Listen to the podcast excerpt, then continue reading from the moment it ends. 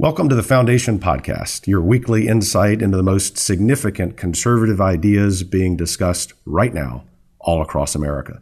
From policymakers to grassroots activists, and from thought leaders to elected leaders, each week we bring you the people and the ideas shaping the American Republic. Brought to you with a dose of Texas, where Lone Star Liberty shines brighter than ever.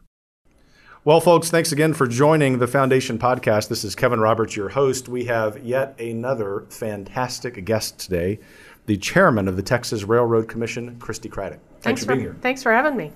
Now, people outside Texas and even a few in Texas might say, the Texas Railroad Commission, what in the world is that? And what I would say is it's really important. And so, even for our listeners outside the state of Texas, I think they will enjoy hearing your explanation. Chairman? So, to me, the Railroad Commission is the most important agency in Texas, period, because it doesn't do railroads. And I would say, I bet your listeners outside of the state probably have a better idea than inside the state what we do. But we do oil and gas for the state oil and gas regulation, pipeline safety inspections, coal mine regulations as well as gas utility rates.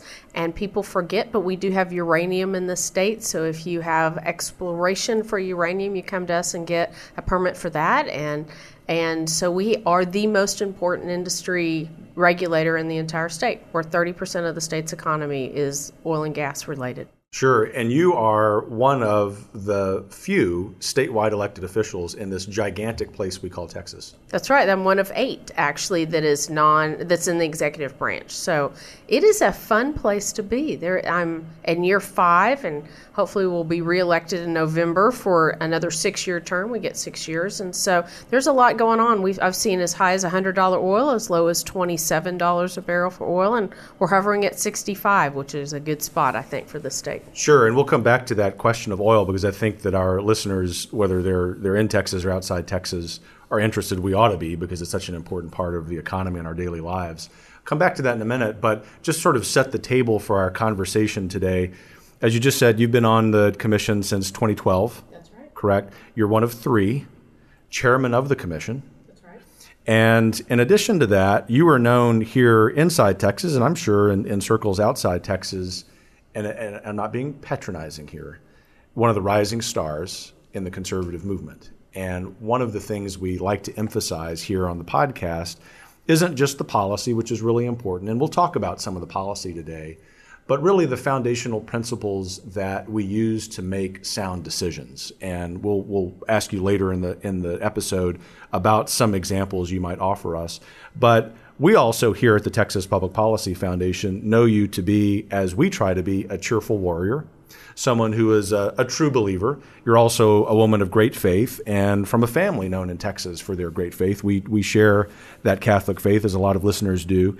And at the end of the podcast, I might want to tease out from you not just philosophy and pragmatic policy, but how faith informs your, your work, because a lot of our listeners are really interested in that. And I think in the 21st century, as we seem to have a civil society that can be something other than civil, that leaders like you are really important for our listeners to hear from because we hear from a lot of our listeners, we hear from a lot of people who support the Texas Public Policy Foundation's work, that what they like about what we're saying is that we're always optimistic.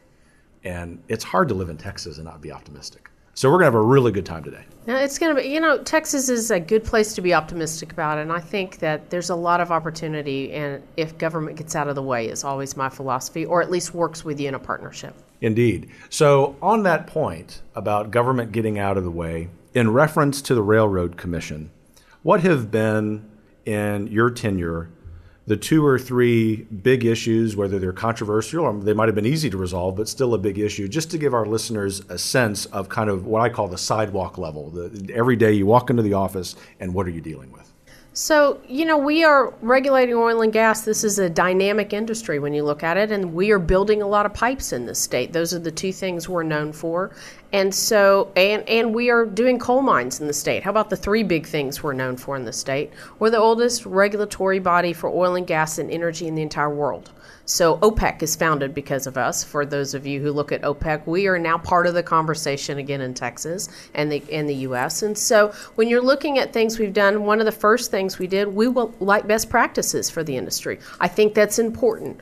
You know, part of our job is to prevent waste, but also to protect the environment. And I think as a conservative, that's important too. I don't think that the far left owns the environment. I think if you live in Texas, that's an important thing that we all ought to be doing, and we do anyway. And so we have looked at best practices for well integrity.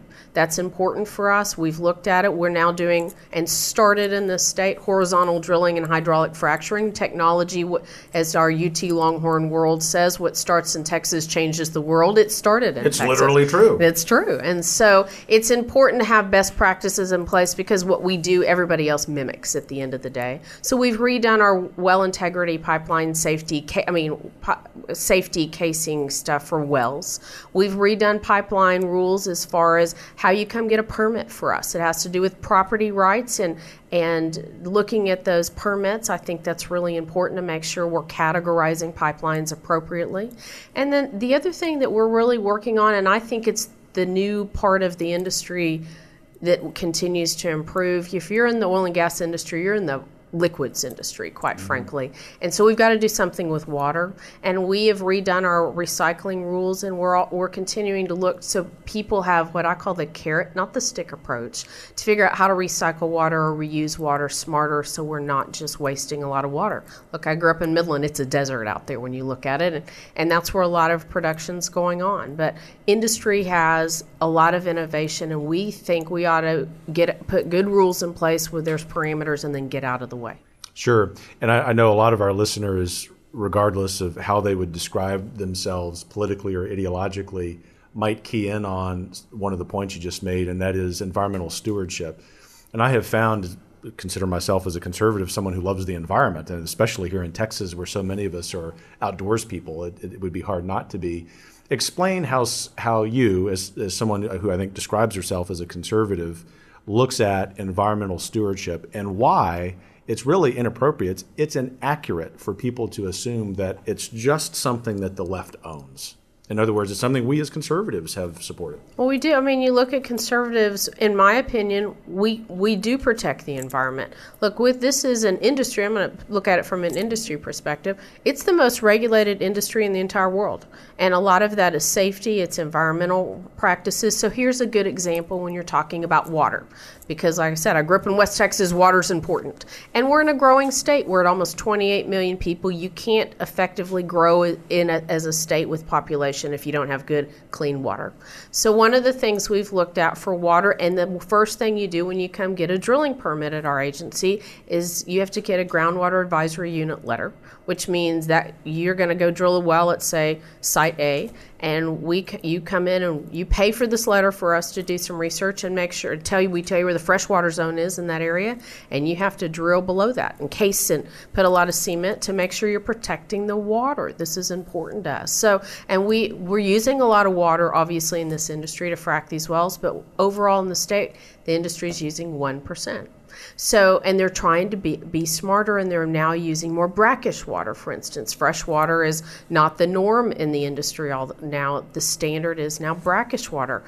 Industry's figuring that out, and I think they're doing it because it makes sense for them. It's a better way. Their people live in, in the same places we're all living too, and I think that just is is if you allow people to do the right thing there and give them an opportunity, not overregulate them and not tell them what to do, they figure it out and they end up doing the right thing. And I think that's where this industry is going on the environment.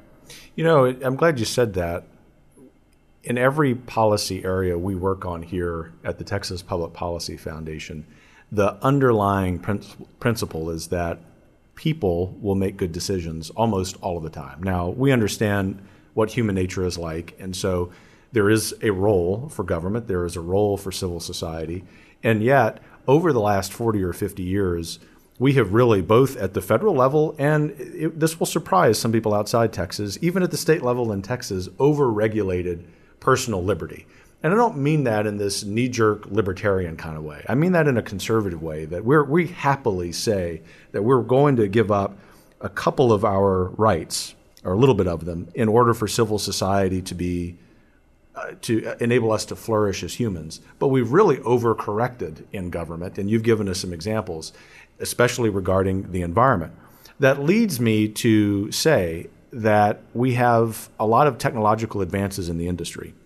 And I'm thinking particularly in the Permian Basin. And so, in spite of all of that regulation, in spite of government getting in the way over the last 40 or 50 years, Texas men and women have figured out some advances in the oil business that have led to hu- human flourishing around the world. And in particular, I'm thinking about what we like to call here the, the Permian Basin miracle. So, especially for our listeners outside Texas, why don't you add some texture to what's going on in the Permian Basin, West Texas and New Mexico, and what the future is for that miracle? Look, it is a miracle. And I grew up in Midland, and I will tell you, 30 years ago, we thought we were kind of going to just trickle along, and Midland might dry up literally, or Odessa, because there was there was going to be some industry, but it wasn't going to be vibrant. And boy, what a difference the last 10, 12 years make. And so when you go to the Permian Basin, there's no unemployment basically. If you can find it, if you want a job, you can find it, and they're paying $100,000 for a truck driver. If anybody's interested, we, you know, call. We might can connect you some jobs out there. But it's a job creator. People see it's a good industry they are having their own challenges all over the basin because we've got infrastructure challenges, right? You've got to be able to have takeaway. You've got roads. You've got a lot. Of, my favorite is talking to people in Midland. They complain about the traffic. Now, look, we live in Austin, Dallas, Houston. You go into the big metroplex areas and you laugh about that, but they didn't know this was coming, and that's good and bad. It causes a lot of challenges, but the plus is it's creating jobs. People are being able to do more with with one job than they did with two. So we're seeing people not need that second job in a family, meaning somebody can stay home. Um, we need to make sure we're educating these kids, and that continues to be a challenge when you've got high growth school districts going on out there. But a job is important, and so an average salary in this industry is $120,000. Wouldn't you like to make $120,000? I would. For a welder, by the way, who's got one or two years technical experience. I'm not talking about the petroleum engineers. This is a job area, job growth area that is growing and will continue to grow. So we need an educated workforce. That is a real challenge. I think that's the biggest challenge we've got going forward.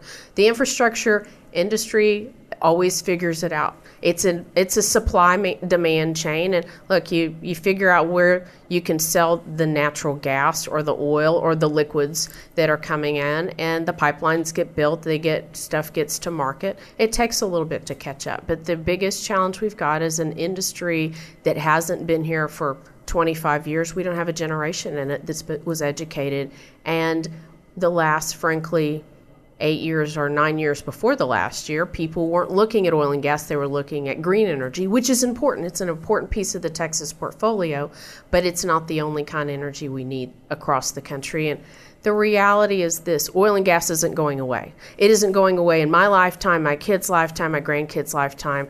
across the world, it's an international commodity.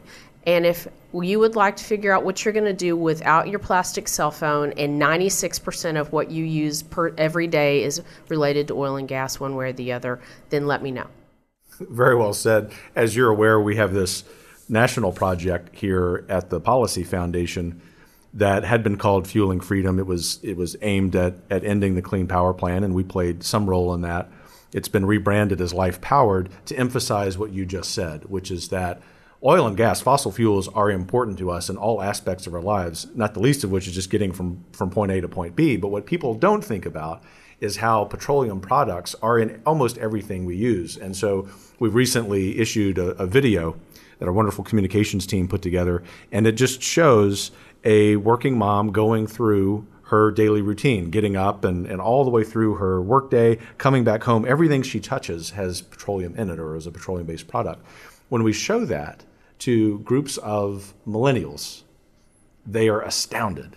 And they realize, gosh, we've really been lied to about renewables being the magic bullet. There's nothing intrinsically evil about renewables. We, of course, have a big problem with subsidies, but nonetheless, the promise of fossil fuels for ending what we call energy poverty around the world is, is really important. I say that just to connect the dots between the locale benefiting, in this case, the Permian Basin. You, you did a good job of explaining how that benefits people living there and it creates opportunities. But it also benefits people all across the world, in Asia, in Africa, and both capitalism, so the access to capital, even if it's $500, and the access to reliable energy of any form really is what has ended poverty for, we think, almost 1 billion people in the last 25 years. So much of that has started here in Texas, and you, you have a hand in helping to regulate that in a, in a very fair way. That leads me to this question, and that is about oil prices. We've seen them go up. It's summer vacation time. So the average American consumer might dislike oil prices, but those of us in Texas, of course, like for them to be maybe about where they are. And it's on that point that I want to, to sort of tease out from you why the current price of oil seems to be one that's stable, both for the producers but also for consumers. So I think when you, it has to do with international politics, quite frankly. So if anybody tells you what they, that they know what the price of oil is going to be tomorrow, I'm going to tell you I have a bridge, what is called oceanfront property in Arizona to sell them. in that old song? Because it's not. There's nobody knows, and not even Saudi Arabia anymore. And I think that was proven about two years ago. Look, OPEC realizes, and they still do have a heavy hand, as does Russia in some respects, in the price of the international commodity commodity of oil. But they also realize having it too low it didn't drive Texas and the U.S. Pr- producers out of business, which is good for us. It means innovation's working and we're doing it smarter in this country. And so they want a good spot for oil to be. I will say in Texas, we turned on the pumps a little bit more at about $50, but 65 is beneficial across the country. Now, it, where it hits your pocketbook, look, it is the price, and I drive a lot. I've got mm, on the road about two to three days a week. So I and I'm the one that's driving, so it does hit my pocketbook but and it hits it's beginning to hit some consumer prices too because that has to do with transportation. But when you look at the overall economy and here's what i remind people the great recession we came out of not too too long ago the only job creator in the entire great recession was the energy industry. Created 2 million jobs. And so it and we've lost some by the way because we've had a downturn and we're moving back. But the innovation is important. It continues we've continued to see in innovation where um, where companies are can now make money at a less price. They're also, when you talk about the environment, back to that for a second, they're now drilling one pad site instead of four in a lot of places. So we um, look, the price oil is important, but it's not the only thing, and a lot of it is getting it to market, making sure our ports are available and we can get big ships in. So for Texas, we've got to do some dredging projects and do some other things, um, getting pipelines built. So there are a lot of different moving parts in the price of oil. It's not just one thing. Sure, that's an excellent explanation. And a couple of times you have mentioned the issue of needing to build more pipelines. And a lot of our listeners are avid readers of the Wall Street Journal. And they probably read an article a few weeks ago, which just occurred to me about the need to build more pipelines. Given your expertise, why, why don't you sort of put on your hat as teacher and teach those of us who are just lay people why building more pipelines is important? So pipelines are important, and so let me back up. For Texas, we're the sixth. We have more pipelines by a sixth than any other state in the entire country. We have about 450,000 miles of pipe in the state. That's interstate intrastate and gathering lines. It's a lot of pipe in that. I'm going to put aside our gas utilities. I didn't even put those numbers in the mix, right? So those are the pipelines that we regulate for safety reasons, and that's an, an important part. We have inspectors all over the state to make sure that we're doing things safely. Um, but pipelines are important for us long term. It is a lot of times cheaper. It's less traffic on your highways, so it means you don't have big trucks driving. Um, it is you can't really effectively get dry natural gas or natural gas to market because it's a safety issue a lot of times. Now we're d- using rail, and rail's an important factor for us too. So, but pipelines are part of the bottleneck for us, and there have been some some a lot of challenges. I'm gonna I'm gonna unfortunately bring up for them Keystone Pipeline, right? Sure. In Texas, we permitted in 2008. It's been active from Cushing, meaning Oklahoma, down to our coastline, moving product for almost four, over just about four years, and we thought it was an important pipeline to permit. It's still finally getting unstuck. And so, with this new administration, you people talk about going across our borders, by the way. We have a border, a big border with Mexico. It's a big part of our market, and it's a nice place to sell natural gas to since we have so much in this country. They want our natural gas. In fact, they need natural gas certainty for their economy to grow too and get off of coal and other things. And so we have built in this state, we now have nine natural gas pipelines that go across our southern border just in Texas with some others planned. Why? Because we have certainty what the federal government's doing, and they didn't get into politics in this administration, and frankly, in the last with our southern border, like they did with Canada. So, pipelines are important to move product. Um, and frankly, when you're looking at roads, we all drive no matter where you are, and you get behind the big truck or you watch them tear it up. I'd rather have, frankly, pipelines going. Um, and there are some challenges to that, obviously, but pipelines generally in this state, we don't get into route permitting in Texas.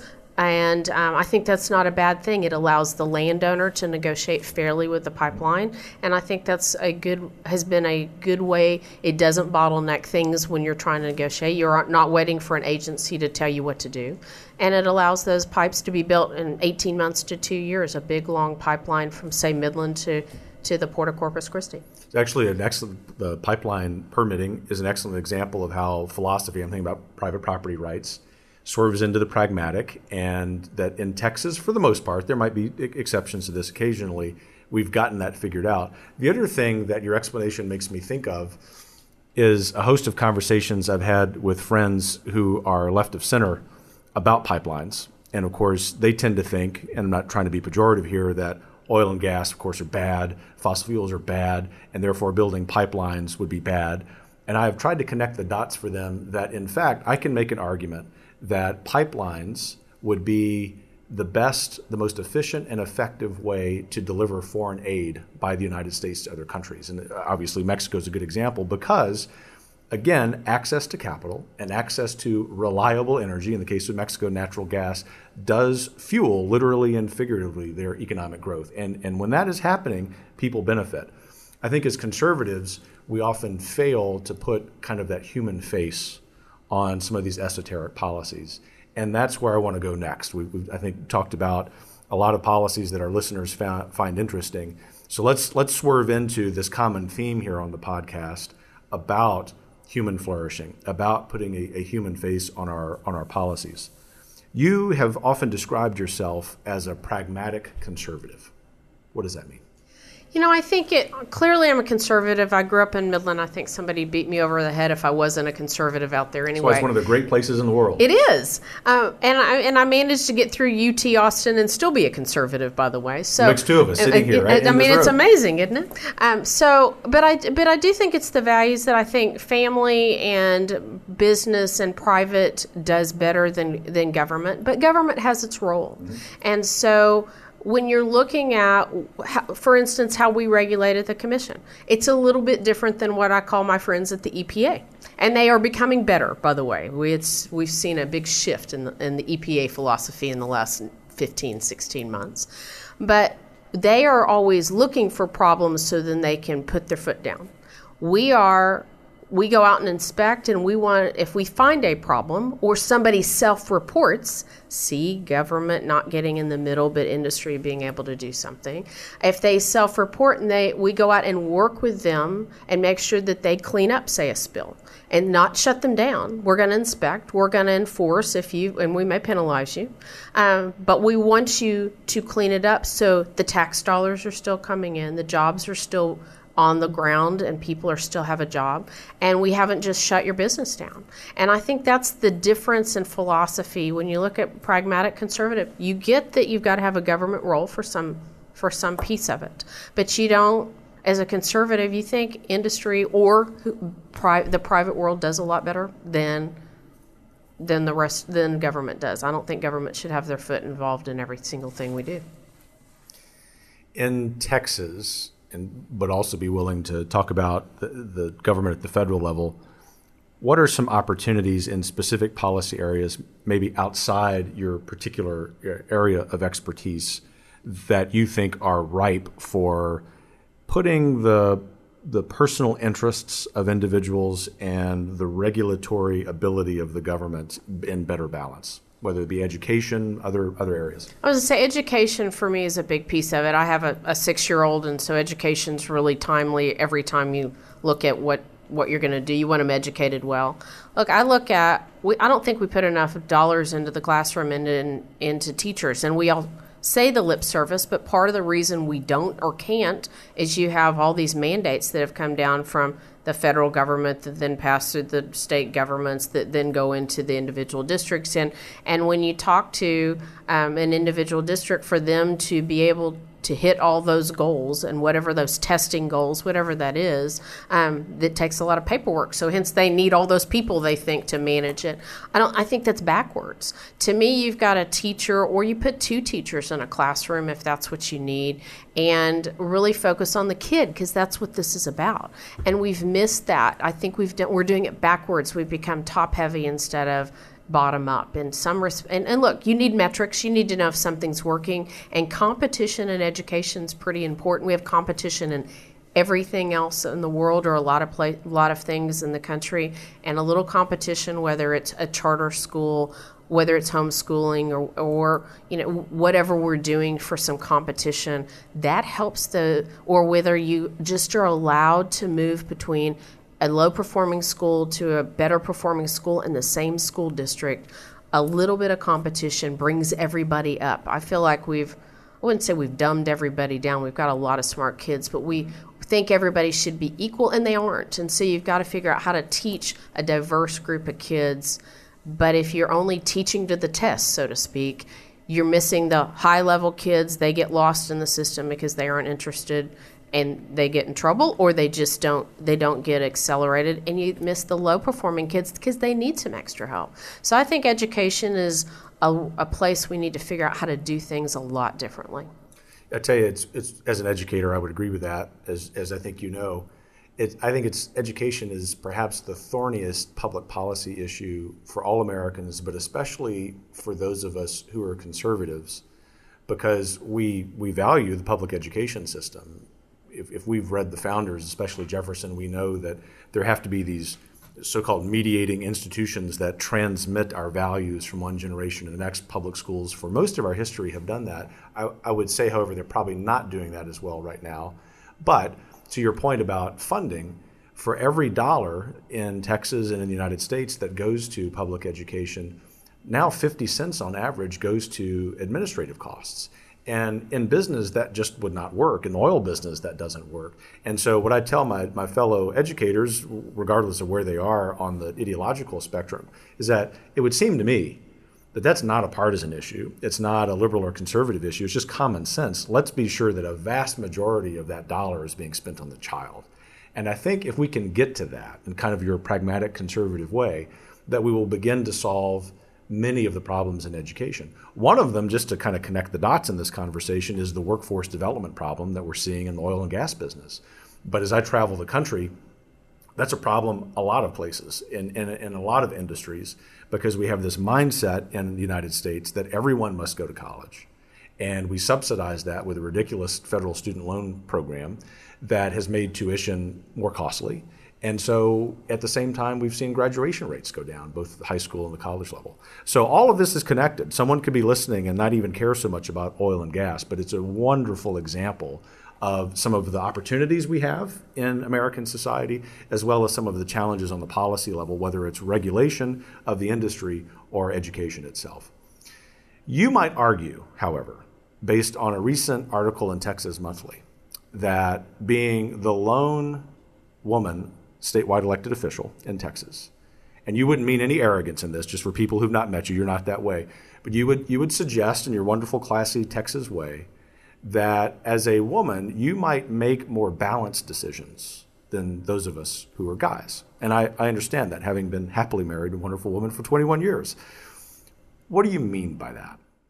Well, I think that women and men historically just look at things differently. Look, a woman most of the time is the one who's whether she's working or not, she's running the household. She's hmm. making the grocery decisions. And I, look, there are men who run their household, but I'm saying the majority in this country, women make the grocery decisions. They make a lot of the education decisions for the family. They make the healthcare decisions. In fact, I bet most men don't go to the doctor unless their wife or their their that would be true, Chairman. Makes them go, and so so they're running that part of the spectrum, and they may be working too. And look, I'm I'm a single mom.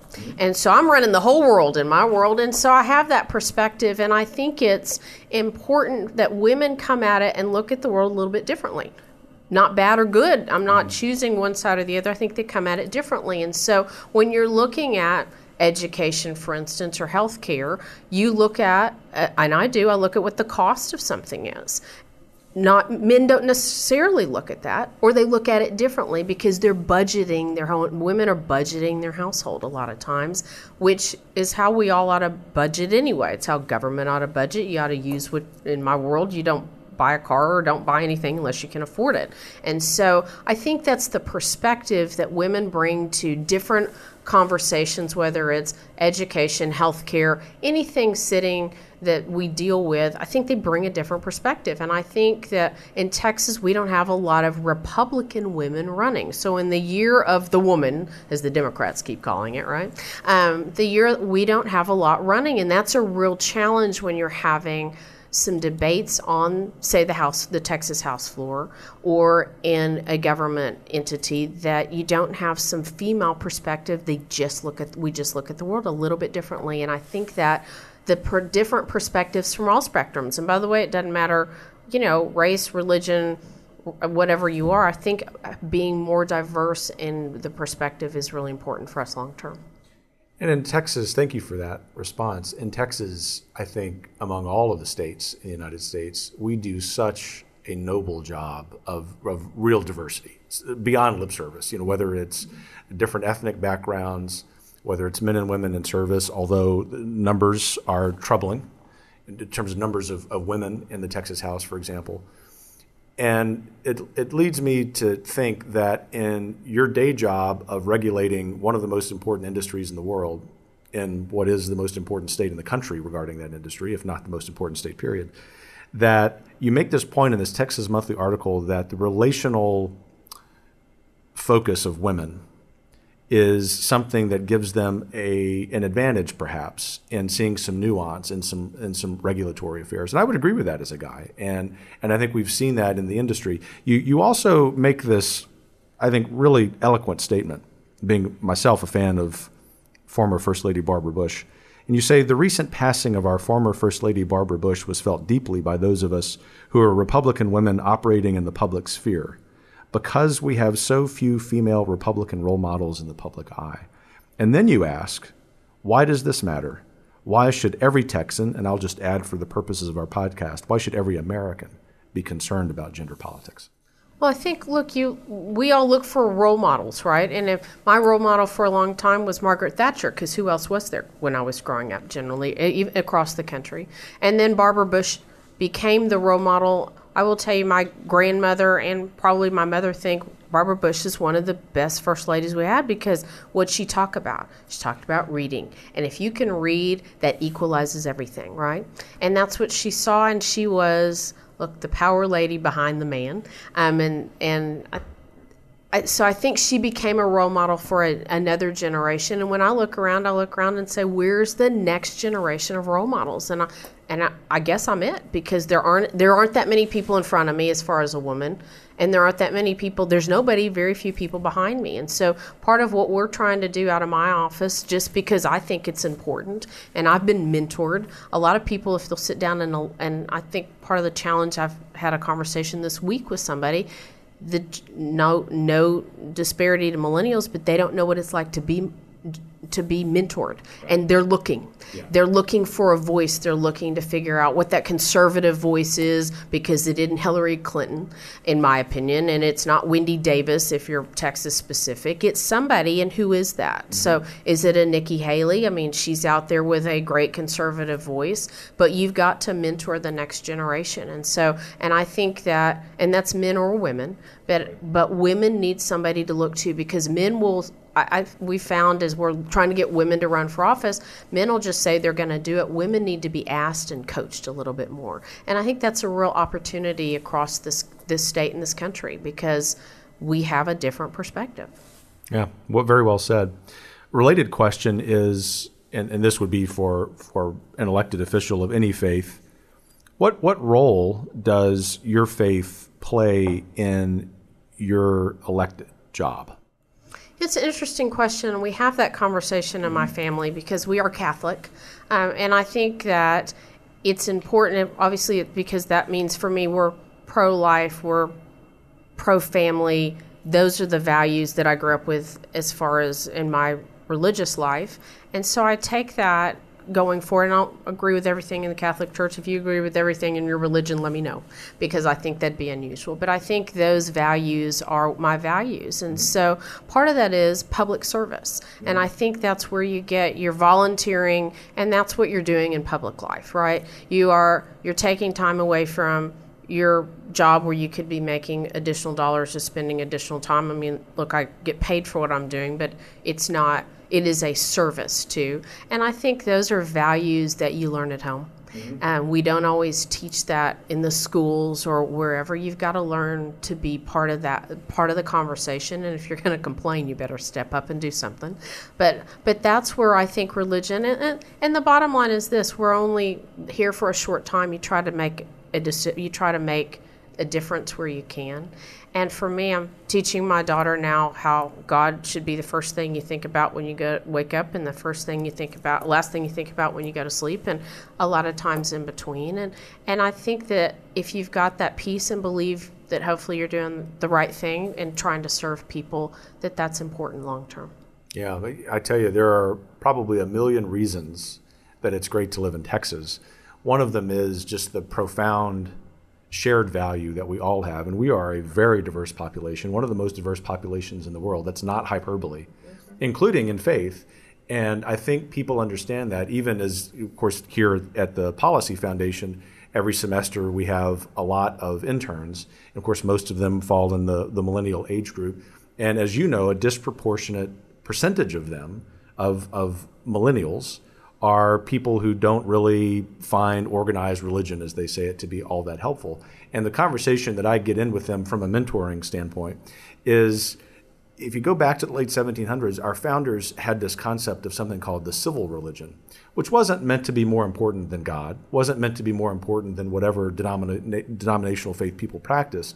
What it meant was that we're going to look past our differences and we're going to put our hands on a touchstone which is American civil society, and we're going to work together. It doesn't mean we aren't going to disagree, sometimes vociferously, over public policy. But when that is done, we are going to build our communities and our society together. And if I lament anything about modern America, it's that we are losing. I will not say past tense we've lost because I'm an optimist. We are losing our ability and our art to, of, of doing so. In Texas, however, I think that that's a little bit different. I'm a lot more optimistic about the future of Texas civil society than I might be about America as a whole. I hope so. I, I do think we've trended the wrong way in the last several years, and I hope we're getting back to whatever equal is because that's how Texas. Somebody asked me not too long ago, what was it like when Democrats had your seat? Because Democrats today at the Railroad Commission would be probably a lot of them that are speaking loudly would be anti oil and gas, right? That's the perception we have. I don't think that's fair in Texas, but I think that's the perception. But that wasn't where we were 20 years ago when, when Democrats had this. They built this up, but I'm not sure that Democrat and and Republicans today and conservatives have changed as have the more liberal spectrum. But I think that we still have in this state the opportunity to cross back and forth. And I go to the Capitol, I talk to people across the state, I go into the Valley, I go to Dallas, wherever it is. People want to know you're one willing to help them, that it's not about you as an elected official, it's not. You're there to serve. And that you are listening to them and trying to solve some problems. And it doesn't matter what party you are, they want you to help them. And I think that's where we've got some real opportunity across the state. And I think it doesn't matter what the issue is, we're willing to have those conversations across the state. I hope we don't lose that. Thank you. So, as we wrap up, a couple final questions. One of them is What do you think the future of Texas and also America is? You know, I'm optim- optimistic about Texas definitely from an economic standpoint. And I think we still are, still are the leader across the country. People are looking to Texas for how we are not just doing our state government or whatever government piece, but how we raise our families, what we're doing with our values. And so goes Texas, so goes the rest of the country. So I think we're the bellwether sitting here in the middle of the state, the country, not the East Coast or the West Coast, and are kind of and are the leader. And I think that we will continue to be if we're smart about re- regulation, business policy, family policies. I think those continue to be really important. So, uh, so I think we're we've. I'm optimistic about where Texas is going. I think we've always got challenges, but I think there's a lot of people who want to work together. Sure. And last question is one that I ask a lot of guests, and I'm really interested in hearing what, what you have to say. And that is a question of advice because you're someone who's known to have the gift of counsel. You are a good mentor.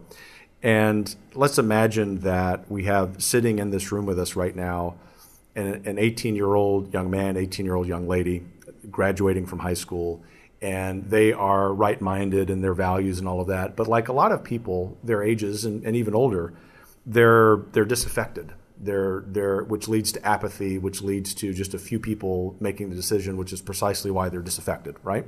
So, as an elected official, woman of faith, a pragmatic conservative, what advice would you give them for life in general, but also for participating in civil society? Well, first, I'd say get off your phone. Amen. because I think that's part of our problem. Get off the social media and go have a conversation. Go find look at find somebody that you think that's within your sphere or not and go ask go just have ask them to have coffee. Because i think most people if they get a phone call at most at any level they'll find time to go have a conversation with you. Uh, and i and if you don't reach out and if you don't vote by the way you don't have the right to complain i always tell people. So go register to vote.